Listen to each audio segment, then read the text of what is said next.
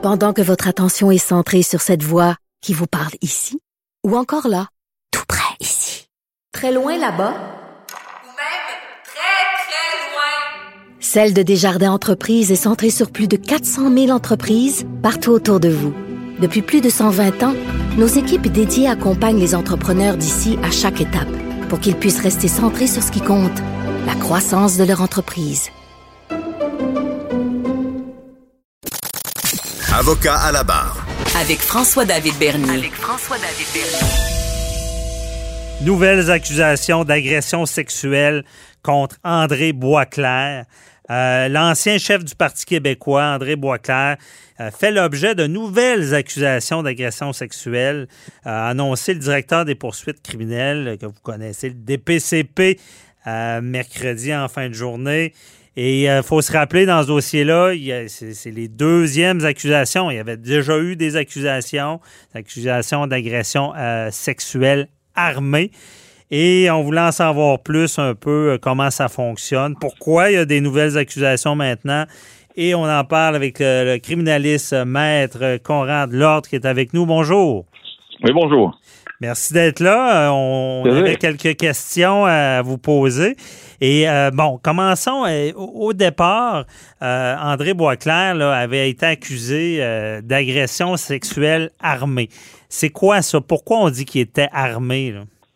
Ben, en fait, lui, je le sais pas, là, mais généralement, c'est ce genre d'accusation-là nécessite euh, évidemment l'utilisation d'un objet ou de d'une arme traditionnelle. Et dans le cadre de l'utilisation de cette arme-là, on a commis une agression sexuelle, soit que l'arme a eu un effet de, euh, de, de, de, susciter la crainte chez la personne, mais chose certaine, il faut qu'il y ait quelque chose d'un un objet quelconque qui, évidemment,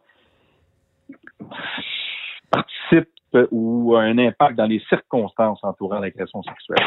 OK. Donc, un impact, ça amène à, à- à la personne qui se, qui se ferait agresser à avoir peur, là, puis à, devoir peut-être se laisser faire par la peur de cette arme-là. là. Ouais, ça peut, ben oui, oui, ça peut, ça peut être un élément, parce que pour qu'il y ait une agression sexuelle, il faut qu'il y ait, qu'il y ait un voie de fait. Hein, faut qu'il y ait- dans le voie de fait, ben il y a, euh, il il y a la notion de, de crainte, il y a la notion de de, de, de, de, peur, il y a la notion euh, qui fait en sorte qu'on ne donne pas notre consentement volontaire à, par exemple, être frappé ou bien être agressé. C'est certain qu'il y a une connotation. L'arme en question, la connotation armée, rend euh, donne une gravité subjective plus élevée qu'une agression sexuelle euh, au sens classique de l'infraction, ça c'est clair. OK.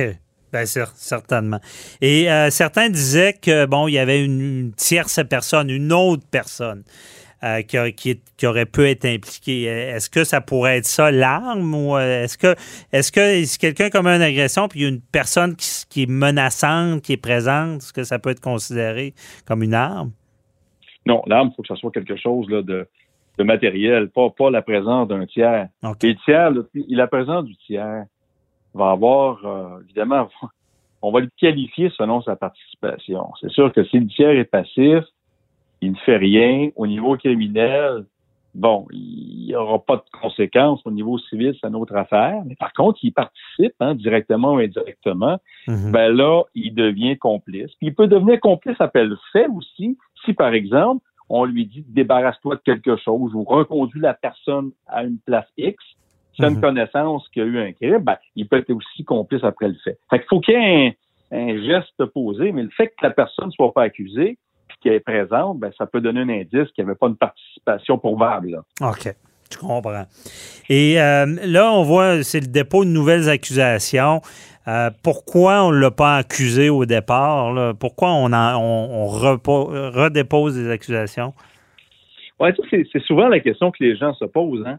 Comment ça se fait que on est, euh, on fait pas ça en même temps? Pourquoi que ça se fait en deux séquences?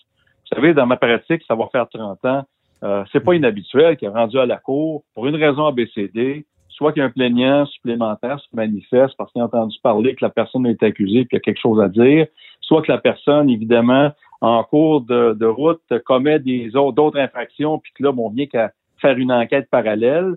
Puis dans certains cas, ben, il peut y avoir des cas où on a peut-être oublié comme poursuivant ou comme policier de soumettre tel et tel dossier. On n'est pas là-dedans, là, mais OK. c'est pas inhabituel de voir des accusations se greffer à d'autres accusations sans cours de route. C'est pas un signe qu'il y a quelque chose qui, qui est défaillant. Là. Mhm. C'est dans la normalité des choses. Je comprends. Et est-ce que le fait que c'est un dossier médiatisé peut, en quelque sorte, favoriser ça?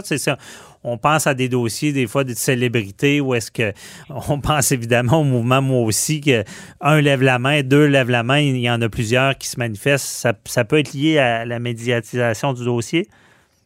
C'est sûr que tout, tout dossier qui est médiatisé, pour lequel il y a des, des, des euh, j'allais dire, des gens qui peuvent dénoncer des choses, à ce moment-là, c'est évident que ces dénonciations-là peuvent survenir. Ils sont pas tous vrais. Il y en a des vrais, il y en a des faux. Mais c'est sûr que dans des cas où les dossiers sont médiatisés, ben, il y a des risques que les dénonciateurs, euh, pour toutes sortes de raisons, contactent les autorités, ça c'est clair. Mhm.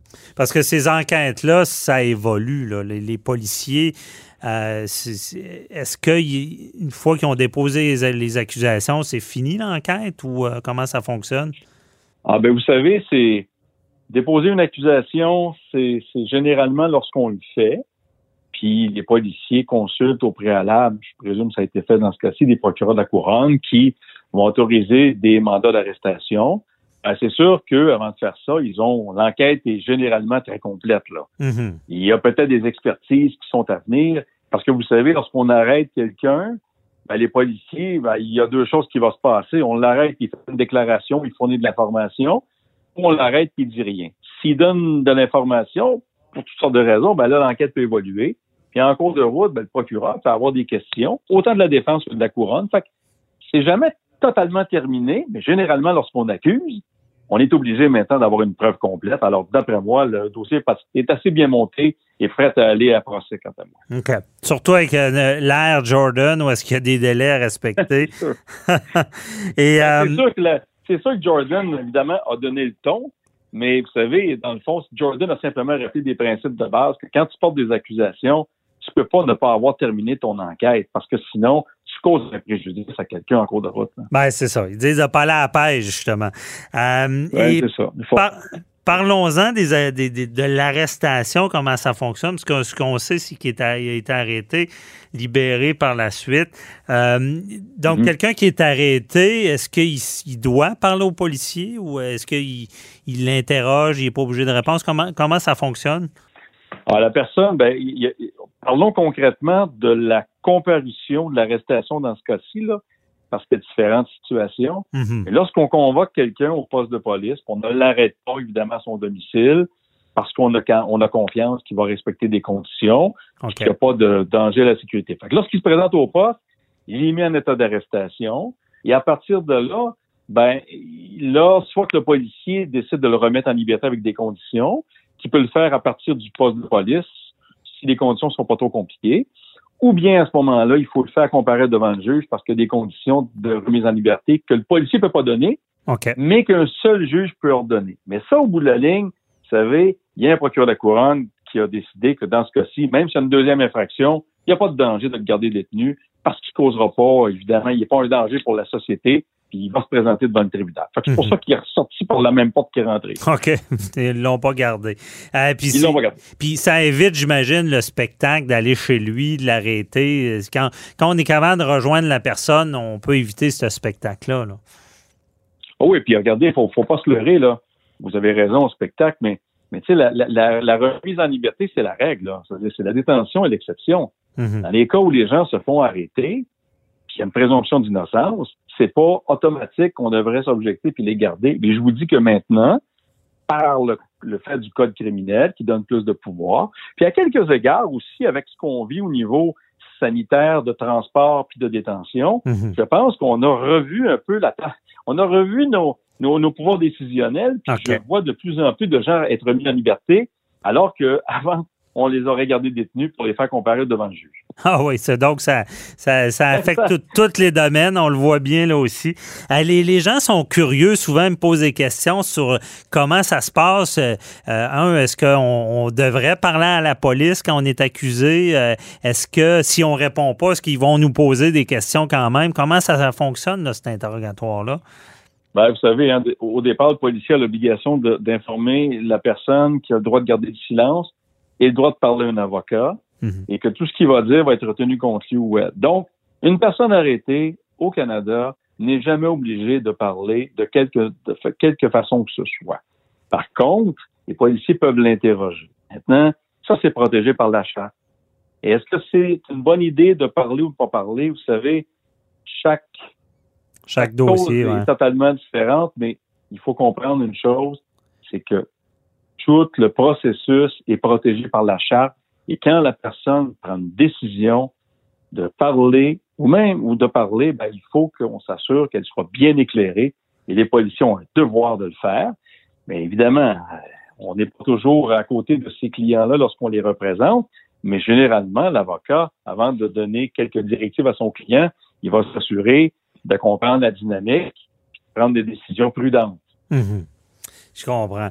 Et l'avocat, il n'est pas là durant l'interrogatoire. Si la personne décide de parler, il ne peut pas s'objecter euh, disant ben, dites pas ça ou. Hein. Ben, non, en fait, en fait, l'avocat, non. L'avocat, euh, euh, la Cour suprême a rendu une décision sans revenir sur les, tous les principes énoncés dans cette décision-là. Mais ce qu'on a dit, c'est que le droit à un avocat d'assister aux interrogatoires, comme on voit aux États-Unis, dans les mini-séries, tout le monde est assis là, on discute là. Au Canada, là, ce n'est pas, ce n'est pas, euh, ce n'est pas la façon de faire. Et les avocats généralement n'assistent pas. Puis le danger d'assister là à un interrogatoire, c'est que tu deviens témoin. Donc l'avocat ne pourrait plus représenter le client. Tout ça finalement fait en sorte que les bons conseils juridiques avant c'est aussi bien qu'être présent parce que généralement, on se met dans une position délicate. On comprend bien. Très éclairant. Merci beaucoup. Euh, Merci. Matt On se reparlera pour d'autres dossiers. Merci. je suis disponible. Bonne journée. Bye bye.